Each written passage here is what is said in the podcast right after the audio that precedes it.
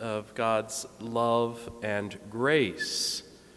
He has given to us all so generously of His love and grace.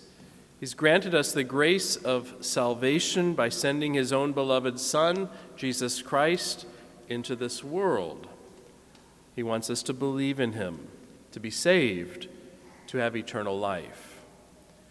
In today's first reading, we heard about the people of Israel who grumbled and complained against God and his servant Moses.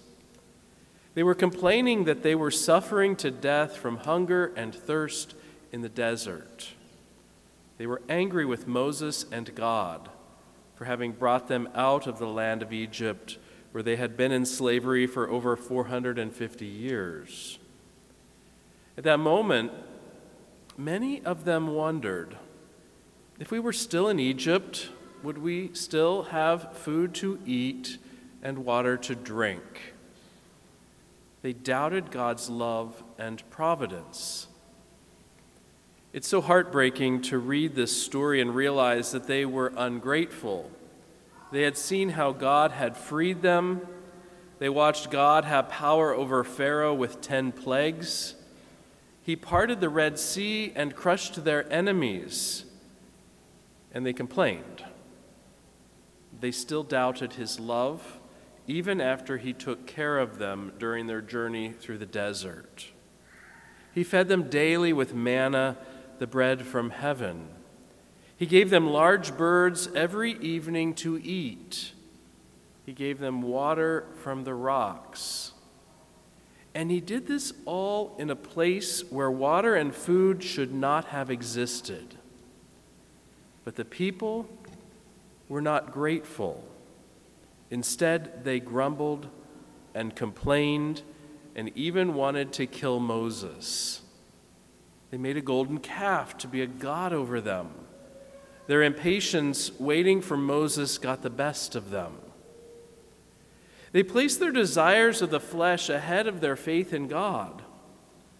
There's so much we can learn from the Israelites in this story.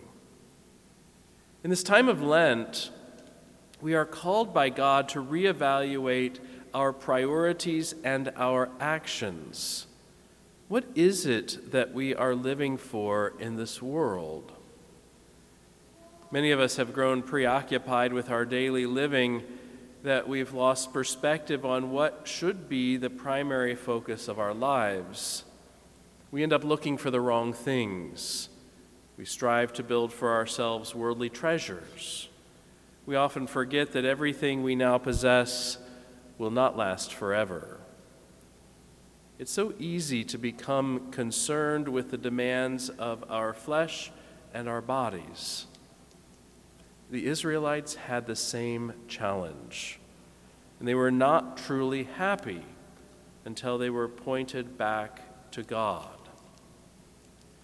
God has provided us all that we need. Our lives are a gift from Him. He has blessed us with so many good things in life, and oftentimes we don't notice the grace given to us from God. Like the people of Israel who were blessed bountifully by God, we tend to take God for granted at times. When we're in trouble or our grieving, we complain that God has not been there for us. We get mad at God. We blame Him. I think we sure would make great Israelites in the desert from time to time. How often is it that we feel angry at God for not giving us what we want. Today's gospel helps us have perspective. Jesus said that those who believe in him will be able to draw living water from him. He is the living water. He is the source of all life and satisfaction.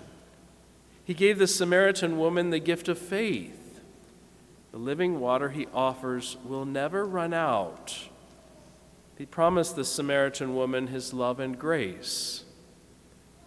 If only the Israelites had placed their complete trust in God, instead of grumbling and complaining because they could not get what they wanted. then they would have been perfectly happy living in the grace of God.